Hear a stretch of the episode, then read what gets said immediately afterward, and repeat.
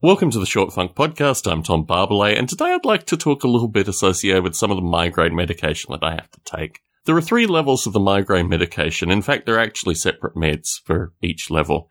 The first is a daily pill that I have to take, which just basically gives me a level of normal. It's actually quite remarkable how successful that's been, but in general, and I'm feeling this currently, I really don't like taking pills on a regular basis. It just makes me feel generally cruddy. We can talk about that in another Short Funk. The second pill that I take is if I have even the twinges that a migraine might be occurring. That is a relatively insipid pill. It's something that I take. It doesn't give any ill effects. And the final pill that I take if the migraines continue to a greater level is a synthetic opiate. And, well, I used to say one out of three times it would give me, like, just a kind of disconnected, I don't know what one would call it, like a Valium-like feel. I took Valium on two occasions associated with, let's just say, some particularly nasty flights. In any case, the third one can leave me in a state which I don't feel is particularly appropriate. It's kind of fuzzy-haired. It's, you know, it's just not me, basically. I feel disconnected, even more disconnected than I normally am. And it makes it difficult to do things like work, you know, heavy coding, this kind of stuff. Anyway, it's with this backdrop that I found myself in the state with a not even a entry-level migraine, kind of like a mid-level migraine, going into the start of recording Model Rail Radio.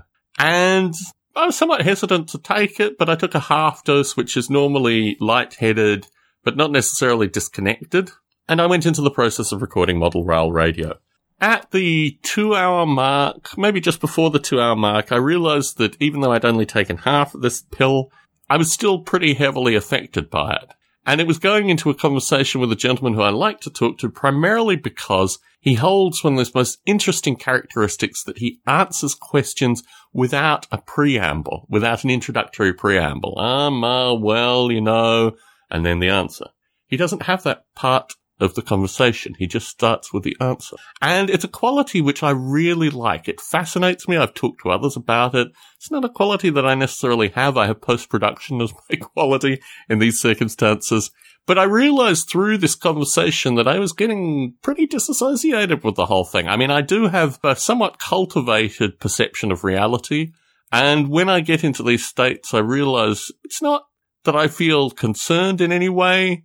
It's just that I feel I can't present myself in the fashion that I need to present myself. We have a cat who just is very curious, in particular doesn't like being brushed in any way, shape or form. And when another cat passed away, we had small dose Valium, kitty Valium, that we still had left over. And in the means of an experiment, we thought, and this will illustrate why we basically got what we deserved in these circumstances, that we would provide one of these pills to this cat that doesn't like being brushed to see what happens. This cat went feral wild, claws and all. I've never seen anything like it. For an experience which should be a nice, relaxing experience, this cat fought back with all his might. He basically clawed himself up me, shredded good portions of my arms. It was surreal because the mental effect of calming him, which he knew obviously was synthetic, made him feel like we were going to kill him or we were doing something untoward to him, which, to be honest, we really were. We should have never given that cat a light dose of Valium in these circumstances. We should have just put up with what we put up with. But instead, I was left in a bloody mess. I think my wife suffered some scratches as well. And we realized, actually, or I did, that the perception that people have through this, you know, fuzzy mind, for want of a better term, is very interesting. There is a group of the population here embodied in our cat that don't like it at all and really fight against it, particularly because the cat gave no consent and all this other kind of stuff. I feel really, having been shredded by this creature, the morality of what we did was clearly bad, but we suffered serious punishment for doing this thing. So when I was talking to this gentleman on Model Rail Radio, I thought the conversation was going nowhere. I felt like I was interrupting him, just being generally stupid. And a few days went by and I received an email from him. It was incredibly pleasant. Showed photos of his layout, talked a lot about how he really enjoyed Model Rail Radio and thanked me for doing it in this format.